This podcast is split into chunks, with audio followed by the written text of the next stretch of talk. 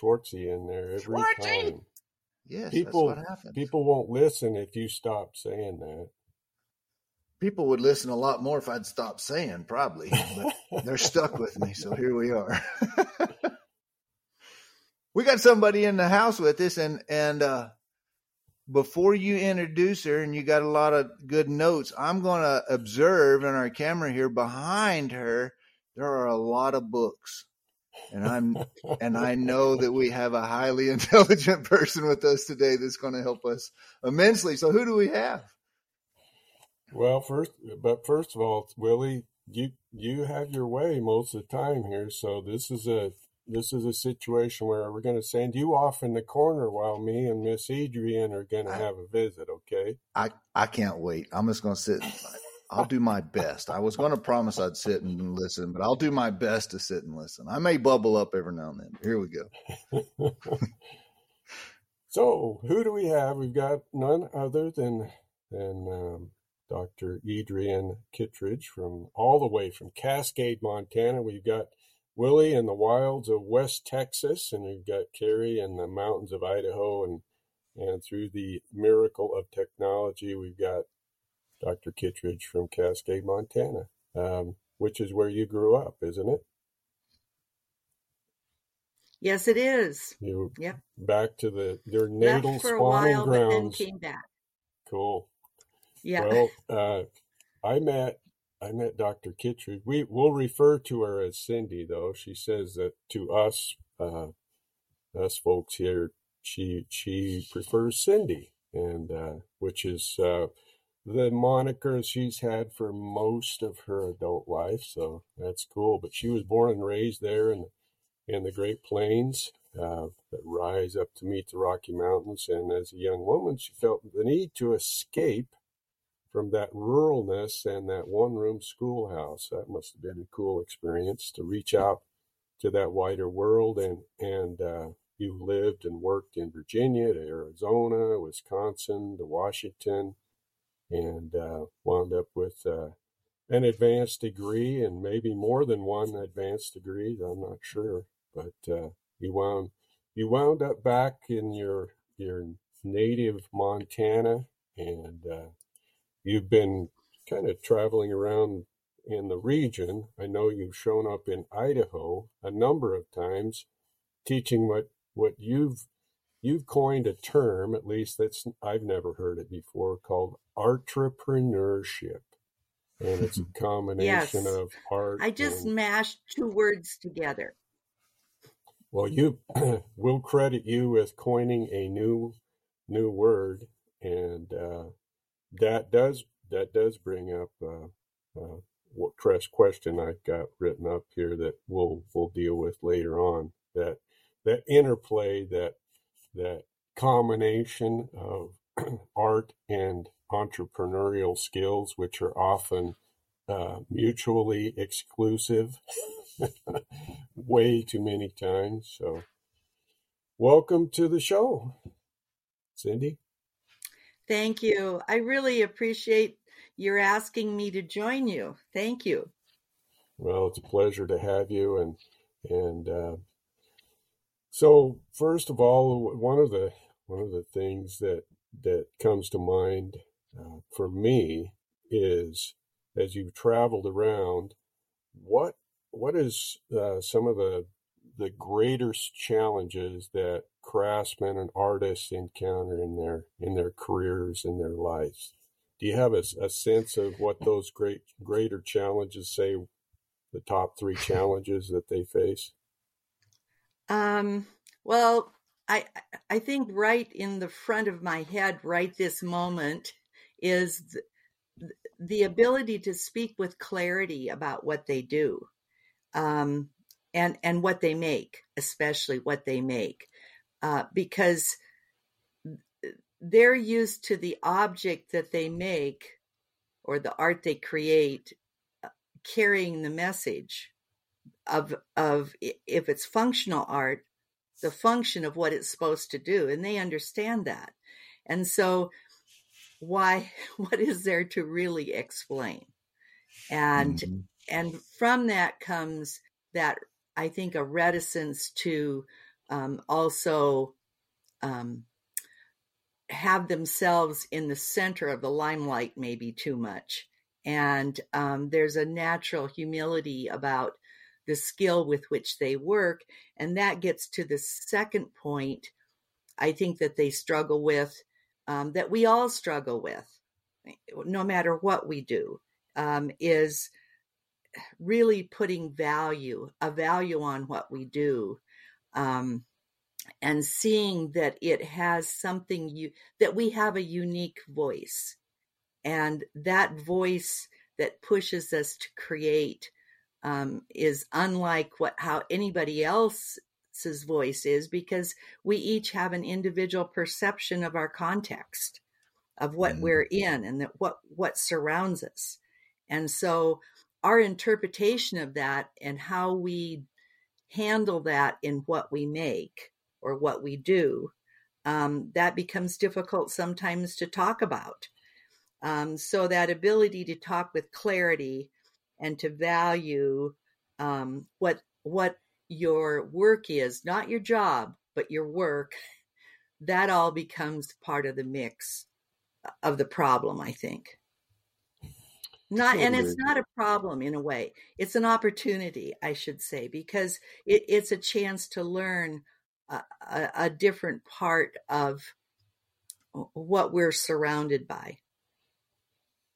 Totally. I totally agree, Cindy. See it all the time. See it all. I feel it all the time. Yeah. It, it's one of those things I think, um, even in, you know, I've been writing for a long, long time. And even every time I write something, I second guess it and sure. I wonder is this going to do is this going to carry what I want it to say?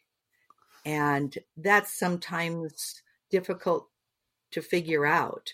Um, we we do that in our designs, right? Is it, whether you're writing or designing a bit or spur or saddle, as we do, is like you, so you're saying articulate. Well, why don't people understand what? It, why can't they read our mind? Right? It's, it's, we did it. How come they can't see it? Right? And exactly.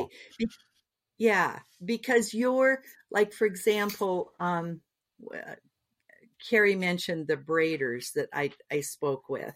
Um, mm-hmm. They they braid beautifully they they know that they understand that and they say they have a pair of reins that they're trying to sell and they're used to people understanding the value of mm-hmm. the work that went into that and what that means and how long that will last and what it will do what it won't do what you can do with it what you can't do with it sure but that's very different to sell to that kind of customer than to sell it to a customer who maybe would appreciate this sounds really silly, but a set of reins coiled and beautifully put into a shadow box mm-hmm. and that hang on the wall because they're so special.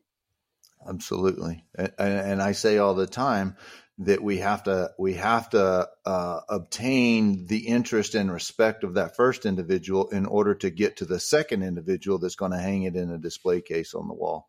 So you have you have and then you have to help that person understand how to tell the story of the West in the case on the wall. You, it you have to hit all of it, or you're not going to get. You can get the first one with with proper education and and effort, but you're not going to get the second one unless you have the first one. Uh, exactly. And, and, and, unless you help them, right? You ha- and, and, help them understand how the West is. I, I have a, a Cary. I'm I'm talking again. I'm sorry. no, I, I, like that. I like to hear that. So I have I have a recent example to to to tell you that a, a close friend, close collector, was looking at a pair of spurs I had for twenty four thousand five hundred dollars, and he said, "Man, I didn't know those were still available. Those are beautiful. Uh, how much are they?" And I told him, and he said, "Well, dang, I can't tell the difference between those and the $12,000 ones that I've been purchasing lately. So that's another example of having to articulate and understand and tell them what the heck is going on. And, and, uh, at first it hurt my feelings. I was like, well, how come he can't tell the difference? Well, it's not his fault. It's mine. I'm the one that has to articulate and start to explain what's going on there. Mm-hmm. So many different facets of the, those two statements you made there. There's a lot mm-hmm. going on. No, I, Your turn. I think you you nailed it, Cindy. That you you didn't use the your, the the word introvert. We have many times to mm. describe ourselves, but but it's baked in the cake, right? We're yeah. we're not the type to stand up in a room and say, "Look at me and look what I'm doing." There's this this uh, kind of this exactly. innate humility, as you you describe it, that's a part and parcel of of what we do, and and uh, so it's pretty much a miracle that we're on a podcast talking about this because it, mm-hmm. it, could be thousands of people listening in and stuff and but uh and we've talked about this before one of the things that that I've looked back and and has been so beneficial for me is being part of a Toastmasters club this has been 30 years ago 25 mm-hmm. 30 years ago and stuff and at the time I knew that it was going to help me but I had no idea to what extent that it would yeah. and helping yeah. me with my communication skills because that's really what you're talking about right mm, is developing exactly, communication exactly. skills i was i was very fortunate. I'm i'm the world's best introvert. I love being in my studio in the middle of big space where i don't i i don't um i get my energy from internally not not from the people that I'm surrounded by necessarily, except I love to interact with people when it's uh, when it's sort of um, contained. Let me put it that way. And and so my parents had noticed that, and they not didn't just suggest. They told me I had to when I was in high school try out for the high school speech team. And when I did that, it was the best experience I've ever been through. And it was the practice of doing that standing up time after time after time and almost being made physically ill by it. Mm-hmm. That I came out of it being able to talk um, to big crowds of people or two little groups or one on one. And it pulled me out of that um, intensely quiet corner where I love to observe people from. Um, yeah. So I, I think you're right about the practice. You both have the idea of what the practice of that does, of talking um, to others about what you do. Um, and there's different styles and different ways of doing that and that's all fine that's part of that's part of your brand and that's good so uh, it's just that you that the person who's making has to be able to talk to others about or write that's the other thing talk or write about mm. what they do i'm not so i can just I'd, imagine I'd those people talk. Go ahead. Go ahead, Willie. Well, I just I'd much rather I'd much rather talk than write. So that and then brand. You, she said the brand word, right? So the brand, yeah. Who's your brand? The style. That's that's very interesting. Well, we've we've talked often what were you about say, Schwartz? Uh, providing a, a story or a narrative about our work and and uh, in our world how we connect mm-hmm. it back to our Western heritage and and all of that kind of stuff. And uh, so, do you think it's it's Cindy? Do you think it's more important now uh, in our day and time to be able to do that than say a hundred years ago? You think those those the oh, dynamics have changed question. in our uh, culture? Um, I think in yeah, um, it's because we have to know how to speak across cultures. Um, there's a fancy term for it called cross cultural communication, and it's a whole area of effort. Um, and I and I think in a way we have to realize there are we we don't live just in a, a monoculture. We have the diversity in our culture is what really um, is exciting, and and be, but because of that, we have to reach out and be willing to share a little bit of us and what what we find special because um, our voices and how we put our voice to physical form. You all, you Cary, do it in a um, uh, a saddle, and Wilson does it with his spurs and bits, right?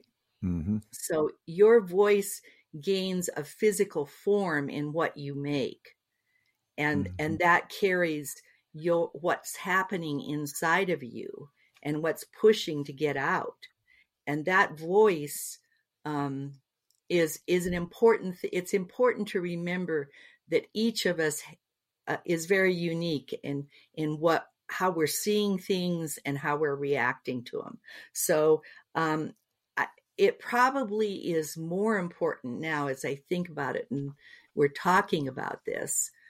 It's probably even more important now than it was a hundred years ago because a hundred years ago uh, we didn't have all the fuzz in the background and the chatter and the tapping on the shoulder. Uh, have you heard this? Uh, do you need to go there?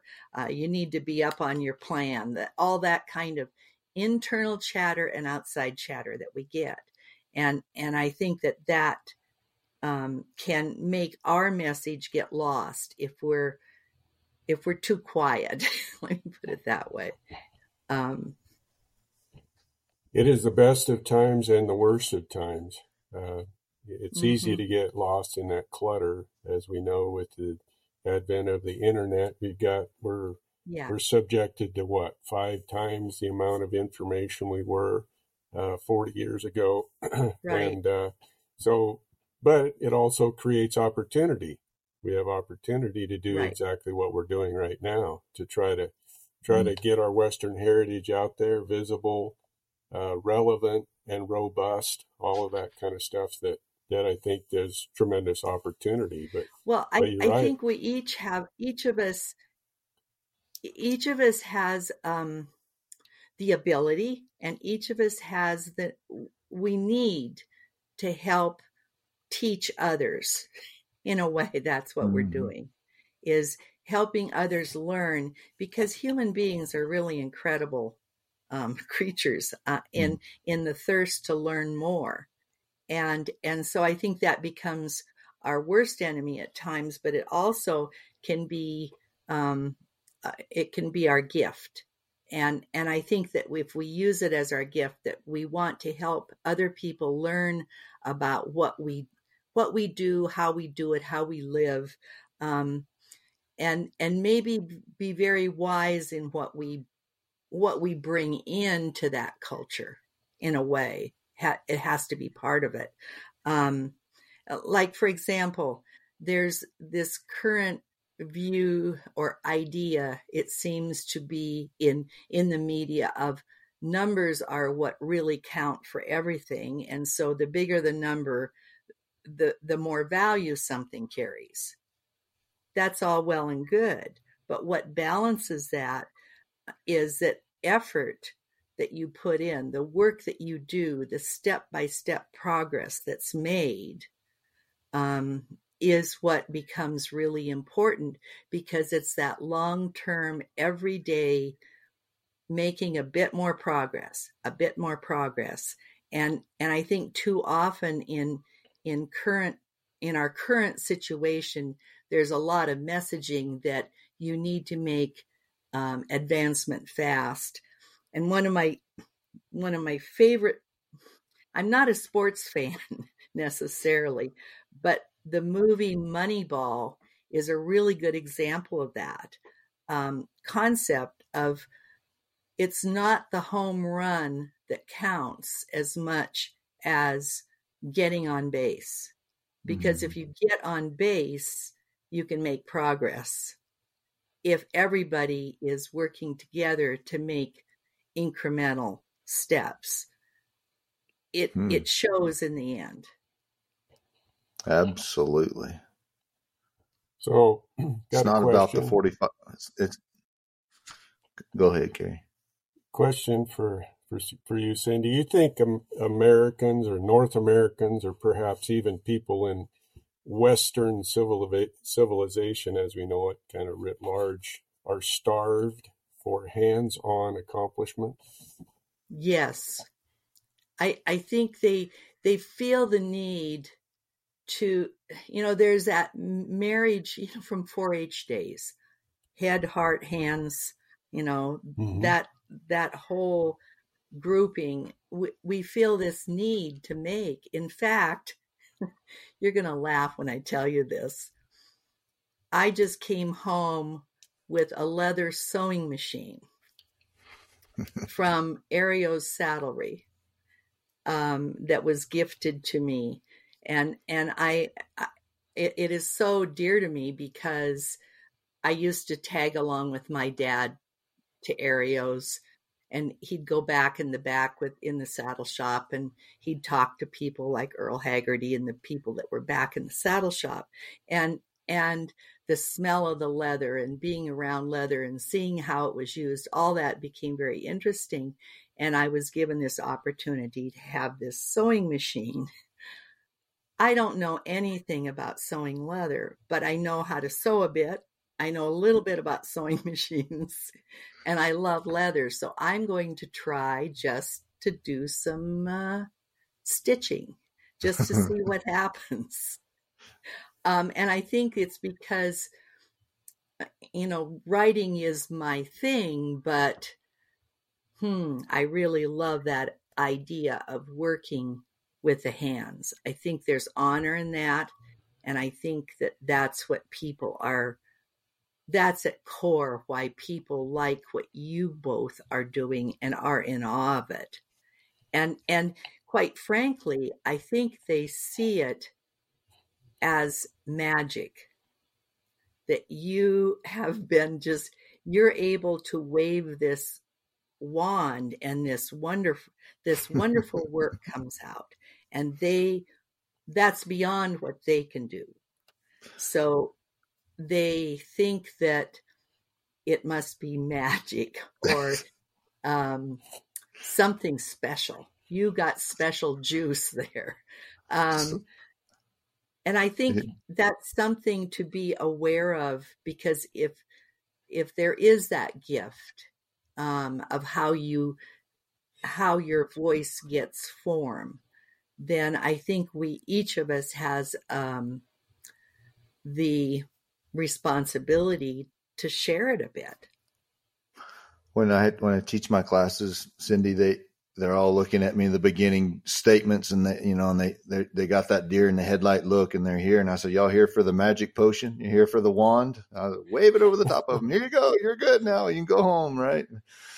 And and when you tell them it's not magic, it's it's it's blood, sweat, and tears in the most enjoyable way that you can imagine, right? I mean, it, it's it's work, but it is. Uh, I hate the word talent. It took a long time to get here, and talent is just being hard headed and having interest. That's that's what talent is, because uh, we all start out the same spot. But you're absolutely right. They look at it like it's magic. It's not. It's not magic at all. no. I, I I prove it doesn't take intelligence or strength to do this. You know, I mean, it's it's just go at it. Well, but Wilson, it's it's doing it day. I agree with you totally. It's doing it. Um, I don't want to say day after day after day because that sounds so boring, but in a way, it's thrilling to see when you look back the progress that you've made in daily in, in that daily working at what your art is and what It- what your craft is and how you do that Yeah. um it's just- day after day, though. It is the the key ingredient to getting good at it, though, is improving day after day. If you have twenty years, you can either have twenty years of experience or twenty years of the same experience. Those are totally two different t- things, you know. So some people reached a level uh, two months into the into the process, and that's where they stayed. And where other people are Mhm. are constantly 25, 30, 40 years later going, that's not good enough. I need to improve. Exactly. And, and everybody's got their place. I'm not here to dog on those that have 20 years of the same experience. They're happy. They probably have a, an order book full of things to accomplish. So good on them, right? That, that's not me. It's not Cary, right, Cary? But right. It's okay. Right. So we've all heard the the uh, common phrase that variety is the spice of life. And uh, years Mm-hmm. ago, I had a cousin who uh, was a buckaroo and and uh, quite a thinker and stuff. And he says that's really not true. He said improvement is the spice of life. And I've thought about that often. And and the Mhm. reality is that the neuroscience is the studies are in that the energy Yep. magic, I guess, to borrow a word that we're using here in this conversation. I don't know what the right word is, but the that energy happens right on the edge of your abilities. Now we've talked Mhm. about this before, and so what hap- You're you're reaching a little further than what you did before, and that doesn't matter what Right. what uh, where your ability level is as long as you're reaching a Mhm. little beyond your abilities. And what's happened Right. with Wilson and I, and, and I think you too, Cindy, and many other people, is that, that we've learned to cultivate that dynamic right at the edge of your ability. Right. And it has so much to do, it's all interconnected with our mind, our hands, and, and the, all of that kind of stuff, the knowledge and the, and the, the dexterity, the, the physical skills required to advance our skills. I think that's that's all so innate in every person. It's just that it seems to be more of a more of a thing in some than others. Does that make Mhm. sense? It it does, and it, it's interesting. I've noticed. I I've been working at this thing of helping artists with their business of art f- for a number of years, um, and I one thing I've noticed is the growth of the people who are who have been exposed to what I- what I'm trying to get them to see, and Mhm. and and I think what they do, the difference between the ones who who make it, and I put that in quote marks, and the Mhm. ones who give up, is that the ones who um, succeed are the ones who day after day after day they go into their studio, they go into their workspace, um, and they do their work, not as a job, but as their work, which has meaning, uh, what they found meaning in.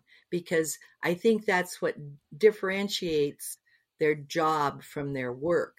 Um, a job might be a task that you do and get done with but the work is what you do day after day. And and and, within your work there may be days where you have tasks to do that you don't especially care for but doing everything that your work encompasses um, a little bit every day i have seen such incredible progress um, in how people develop in getting their voice into a physical format.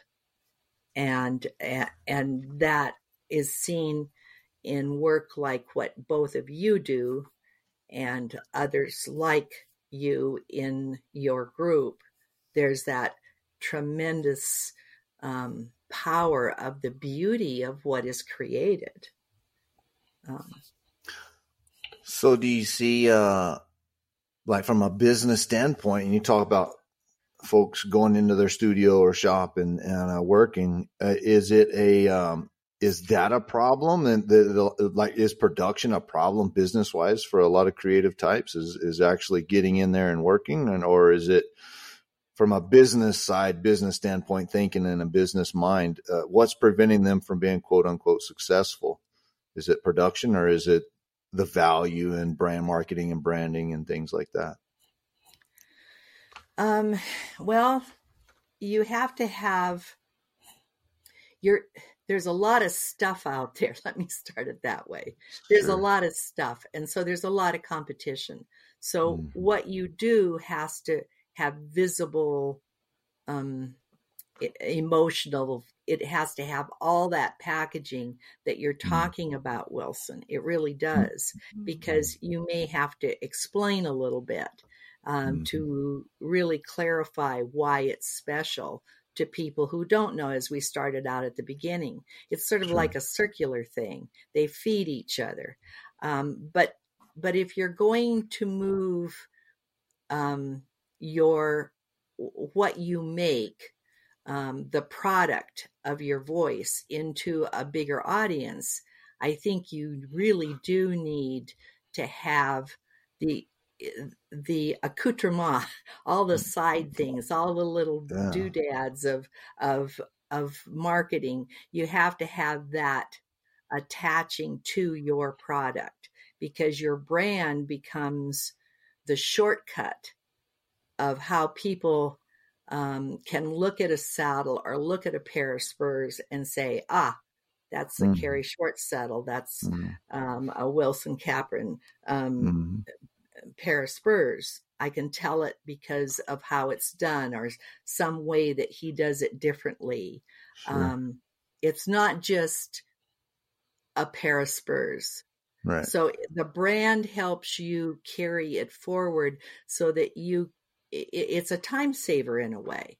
So even though it may take a long time to create that shortcut, the, Mhm.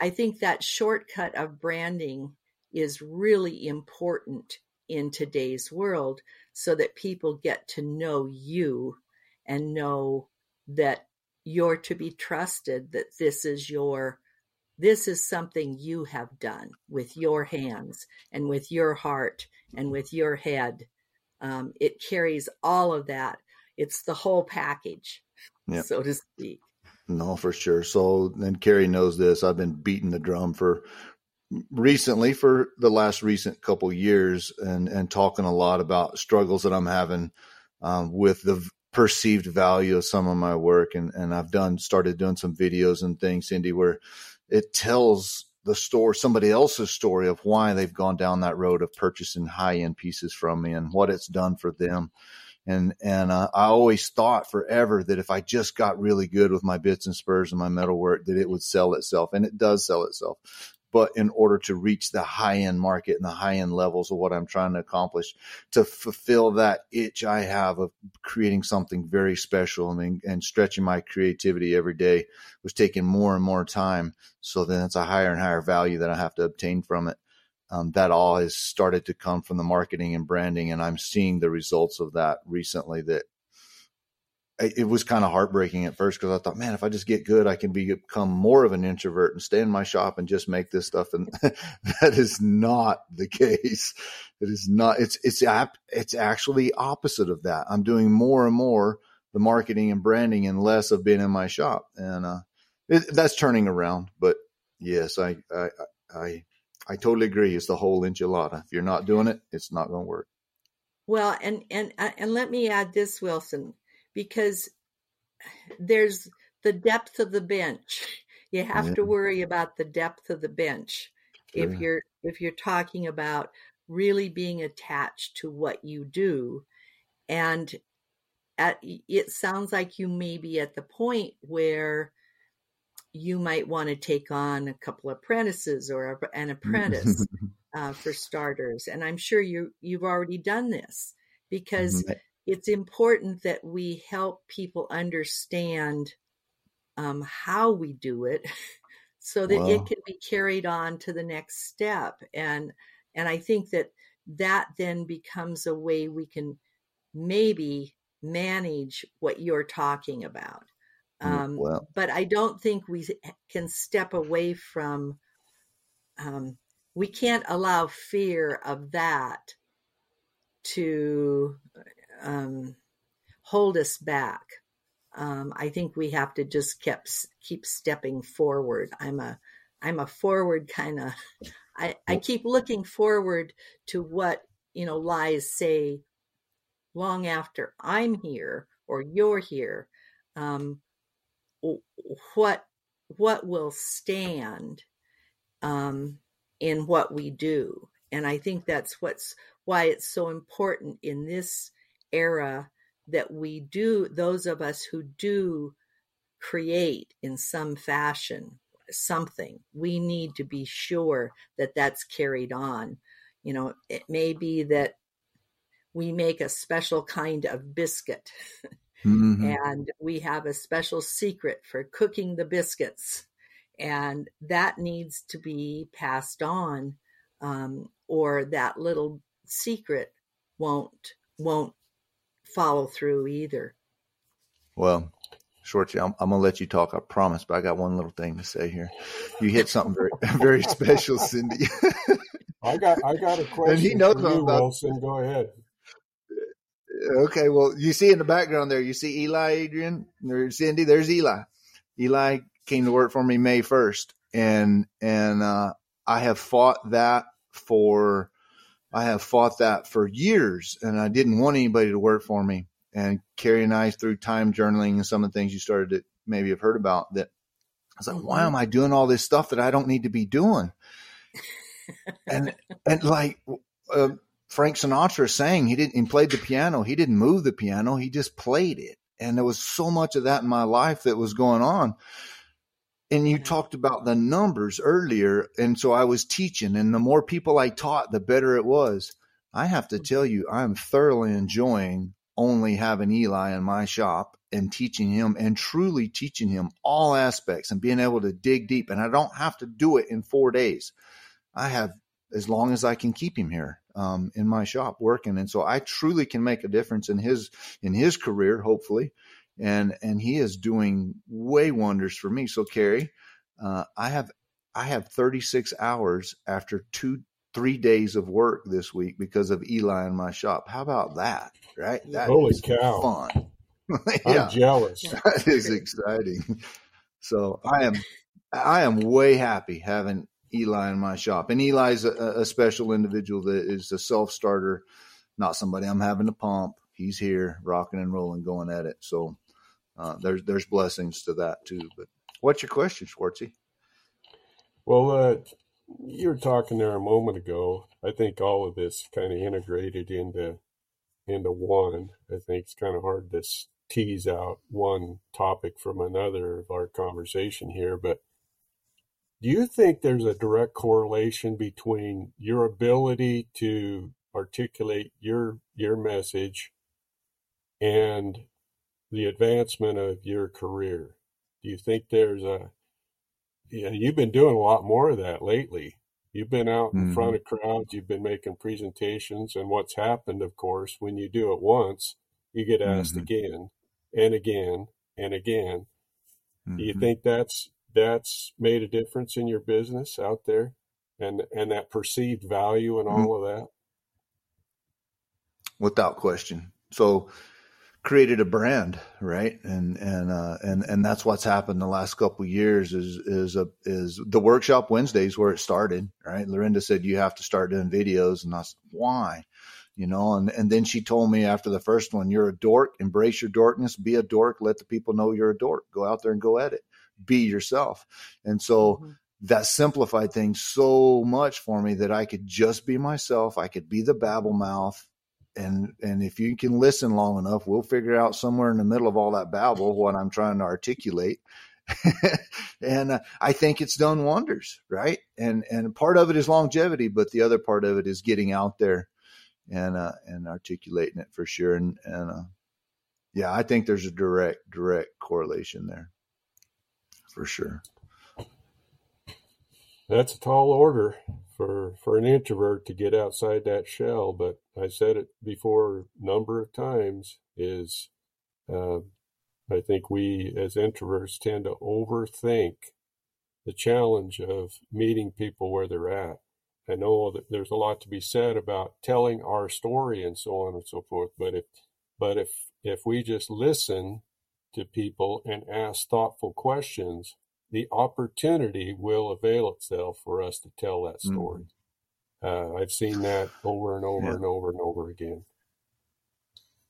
Yeah, it's it's it's it's it's crazy how they just keep just keep coming up. And once everybody figures out that you can do it and have a little personality, I don't care what your personality is, just share it, right? Whether it's dry, whether it's it doesn't matter, just be you. But once once the world starts to understand that you can share that with folks and you're not bashful about it, have a little confidence, the phone will start ringing, right? Um, and and uh, and it's a pain in the butt sometimes. It's not a short term. It's not a short term. Uh, um, you're, the short term isn't real good, right? Is the time out of the shop it, it suffers that month, but but I can tell you in a short time, two years into me doing some of this stuff, it has made a huge difference in my in my order book and the people coming in and it's created all kinds of new complexities of how the hell am I going to manage the new demand that I created. And, uh, I, I think that one of the things that you're talking about right there, Wilson and, and Cary, I think you're you're getting at the whole thing of just do it. Yes. A little step at a time. Um, that that that you may not be able to get a huge return like the next day or the mm-hmm. next month or the next year but if you keep at it, it will in it will uh, begin to show um, in ways that you may not have planned initially. Um, yeah. Your your plan may be slightly different, and that's okay. Mm-hmm. You know, mm-hmm. plans can change. That's that's mutable. It's just important to have some idea or have a vision of where you'd like to be and work towards that in, in a steady way. Um, I, I really think that that kind of movement is what helps people take that first step if they know it's not going to be the forever step and the only step. Um, you can do you can do things that you might not have done two years ago you can begin to do them and see that you feel comfortable with them. And the same is true with speaking in, in public. Uh, mm-hmm. Don't try to speak to a, a crowd of 500 right off the bat. You know, start by can you go out and talk one on one to a shopkeeper or to a gallery or to a museum? You know what kind of opportunities might they have for a person who does fine craft or fine art? It doesn't matter which mm-hmm. you you do um, but what can you do to help somebody else learn more about what you do? And it may be teaching a class it may be talk taking on an apprentice it may be talking to someone at a show um, uh, of reaching out and maybe going to an opening in a small museum and looking at what they have and maybe suggesting i have i have 20 pieces of leather work that i could put out there for a solo show in your museum if you'd like to do it for um, four or five weeks um, we we might be able to work out something um, that's completely within the wheelhouse of what can be possible. But you can't try, expect of yourself that you won't get rejected. In fact, I just was listening to someone um, on before we got on who had written a book, her first book, a stewardess, and um, about a, a mystery what happened to the people in a plane that sunk with people in it. and she had 41 rejections.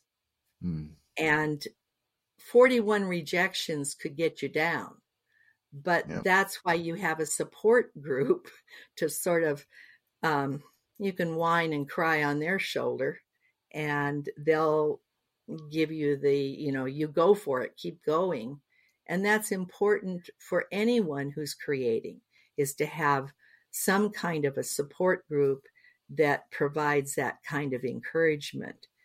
And um, it, it, may not be what guides your work, but it's what provides um, the reminder, let me put it that way, yeah. of where you want to be.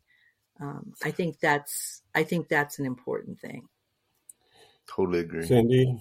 Uh, one of the one of the uh, things that I remember the most about your presentation, however many years that, ago that was now, it, and I, I called you later on and, and we talked about it a little bit.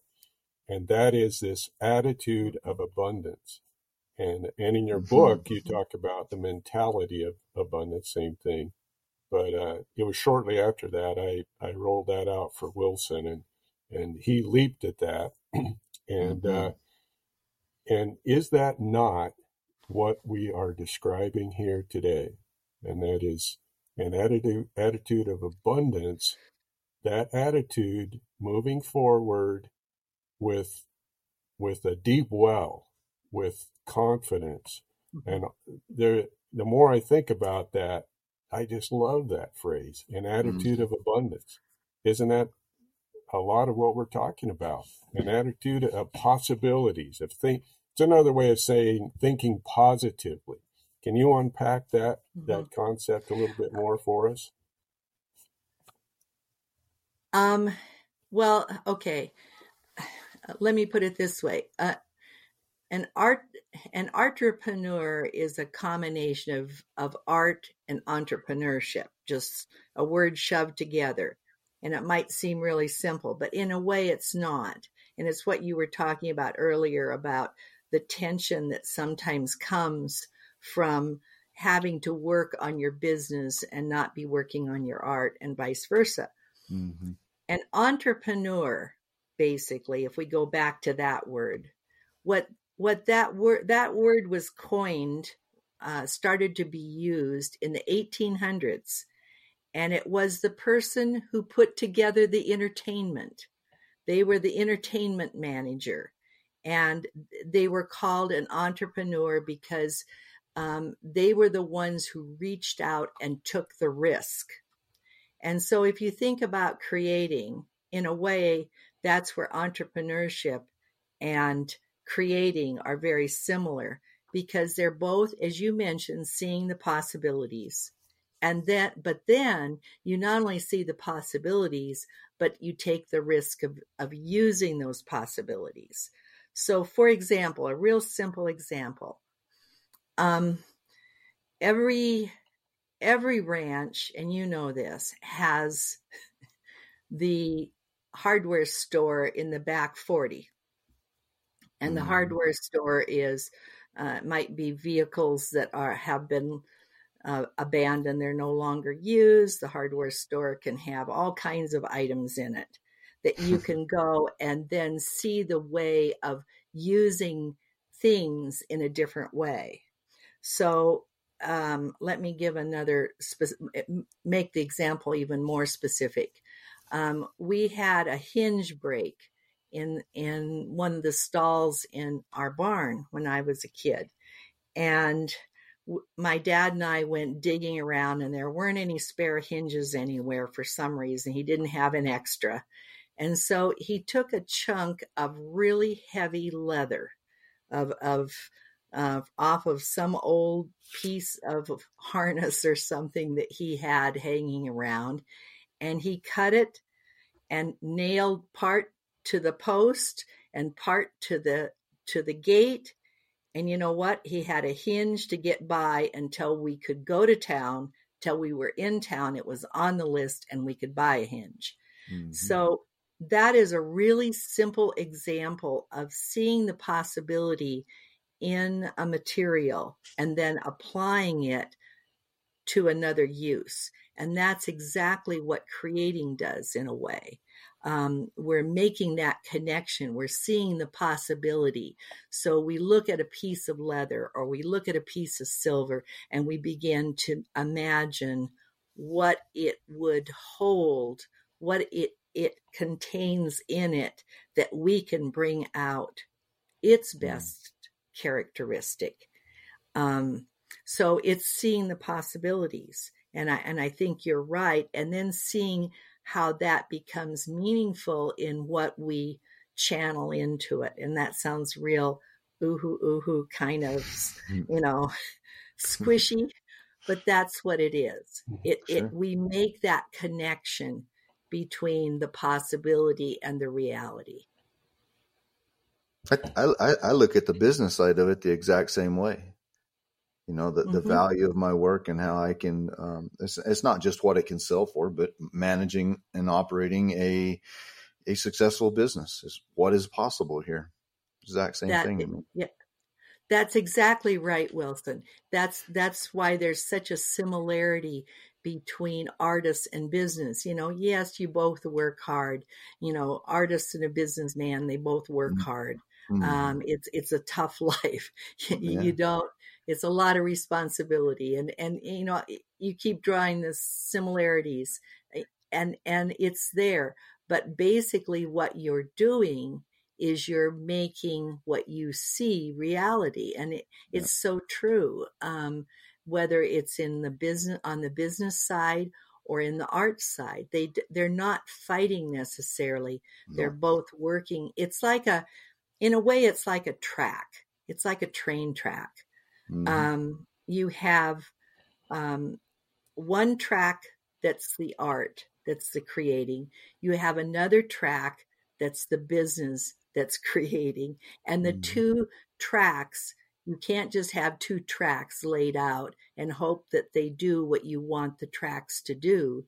They've got the train track has to be tied together with the ties and Sure. the ties are what help to stabilize it and that's the information flowing back and forth between the art and the and the and the business and i think that's healthy um, it's not necessarily that the business is pushing um, or informing what's created it's that they're working together and that kind of partnership um, i think makes the strength for the business of art. And that's what you're doing. It's the business of of creating beauty um, and function. And that's what maybe that's why i think um, folk and traditional art is so very special because you have that double edge that you have to pay attention to. It's not just the beauty but it's also the function Totally agree. Totally. The better I am at one, the more I get to do of the other. Vice. I mean, That's the way I look at it. you just nailed uh, another one of those very memorable times in the workshop that I attended there years ago. Um, years, I don't know how many years. What has it been? Five, six years, maybe something like that. Not so long ago.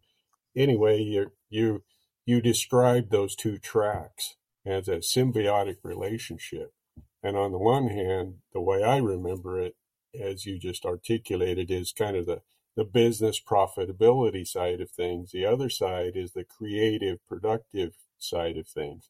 And one feeds the other. Mhm. And getting back to that word abundance, when you have an abundant profitability sector of your business, that, that side of your business, it helps free you up to be to be generous with yourself with that creative productive side of things. The more productive you are the more creative you are that feeds the, the profitability side Right. of the equation. And one it is a total and complete symbiotic relationship. That's what you just described. Hmm Right. It, one of the things I tell, I, I say over and over again is the idea of the three R's. There's um, return on investment, which is important. How are you going to handle the return on in both the time investment and the money investment that you're making? That's all very important. I understand that.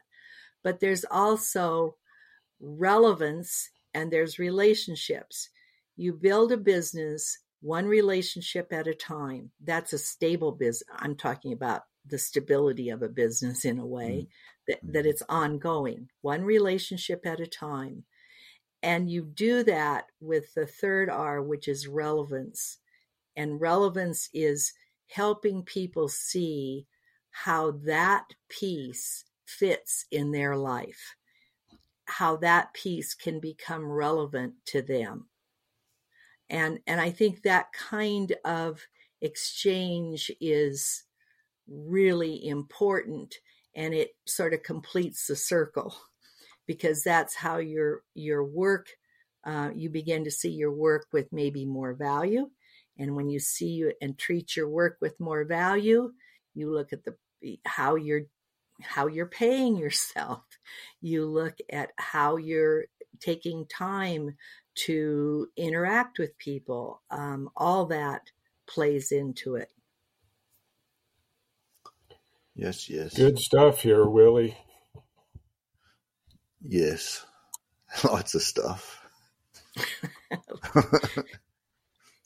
it's almost too much to take in at once, isn't it? well, there's, well, we, I mean, what episode are we on, Cary? And we seem to be talking business every dang time. Yeah. There's a there's a lot. Yeah. yeah. We've been doing a 15. We've done this is our 15th episode. 15. This is number 15. Wow. Oh, that's a nice round number. Time flies. Yeah. Well, we just yeah. we just surpassed. I think we're up on.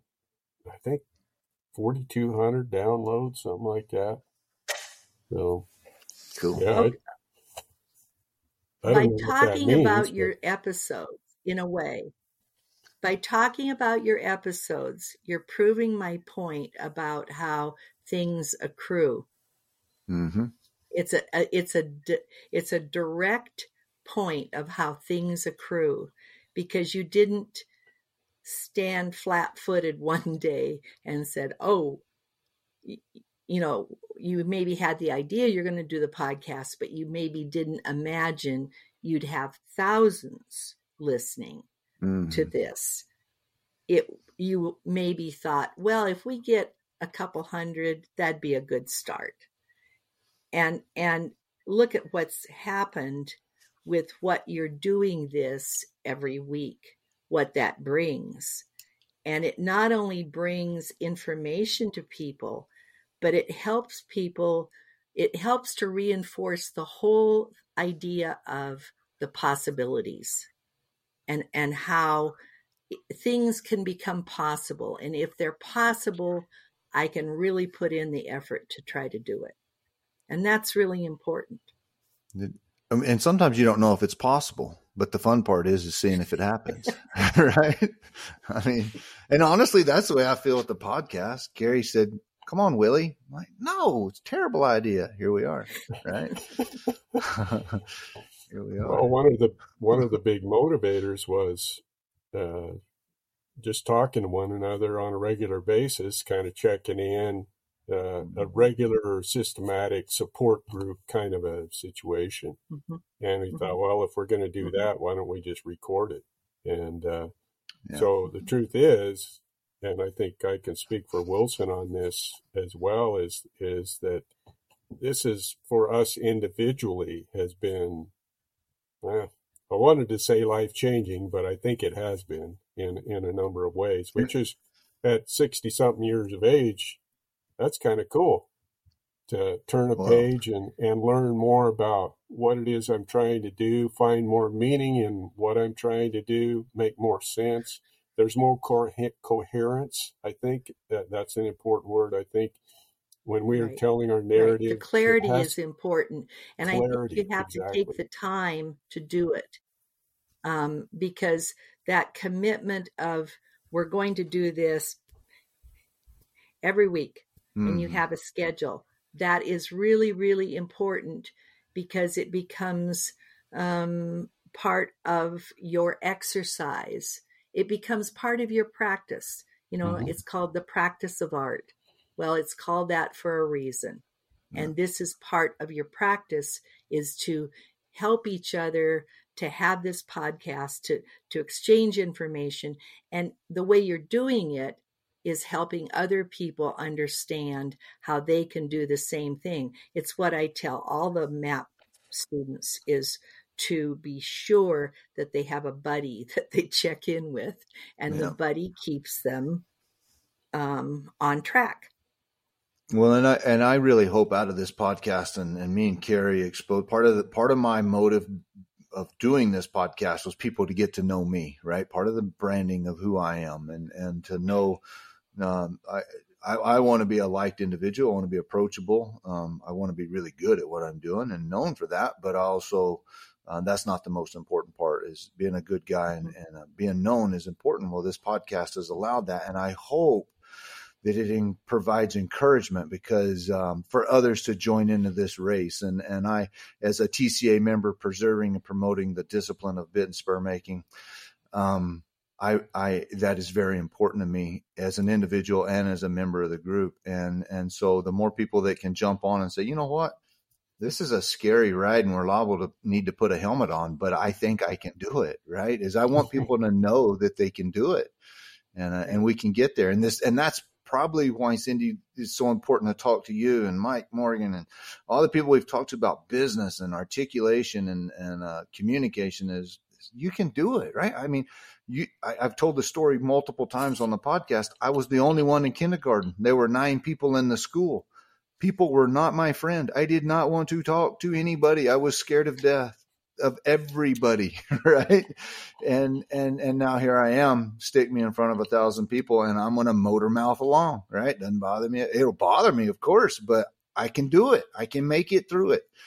And um, right. and so I hope this podcast allows that. So thank you for giving yeah, me credit, for... carry credibility. well, we we will wrap this up here, Cindy, and we thank you very much for this special time we've got. To, and and I I think I.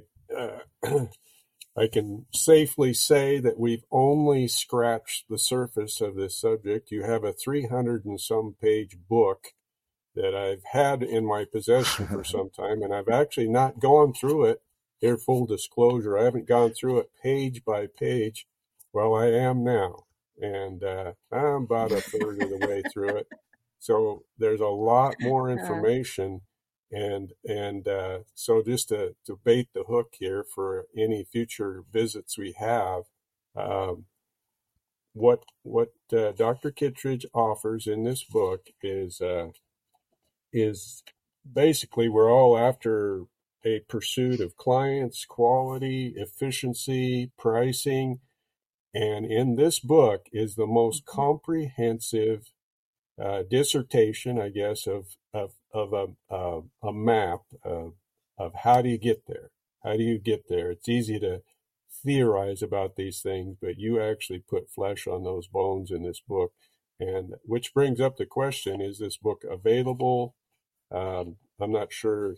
It's not been. It's not on Amazon. I know that. So it's what's the story? Right. Um, it, it's tied with the MAP classes, but um, I'm in the process of of doing a revision of of doing some work on it, updating it. It has to be updated about every two years. I've found, and so hmm. I'm doing. I'm in the process of updating it, and when it, that is updated then it will be available um, in a different in a different format yeah cool good deal well i'm i'm very happy to hear that because it it is the best book the best resource that i've found out there and it pretty much takes a person from a flat-footed start to get up and going get up and get to work and get it done so so Anyhow, so with your map classes what it, it, what, Schwartzy? Go ahead. Pardon me. So, so with your map classes, individuals are attending these map classes. Can anybody do that? Tell us a little bit about your your classes. Um, there are classes offered. There there are workshops um, offered in person. I have coaches in three states now: uh, Montana, Idaho, and Alaska.